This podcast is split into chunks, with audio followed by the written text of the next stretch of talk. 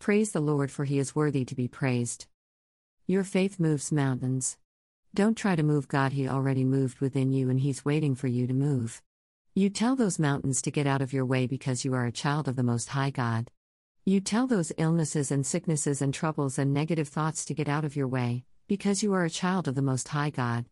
You are royalty, oh, you are special to God, and you are His house.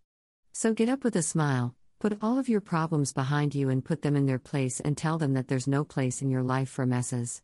Smile, keep your joy, stay happy, and tell everybody about Jesus Christ who can make them smile, keep their joy, and stay happy as well. God bless your day, be covered with the blood of Jesus, and enjoy what God has for you.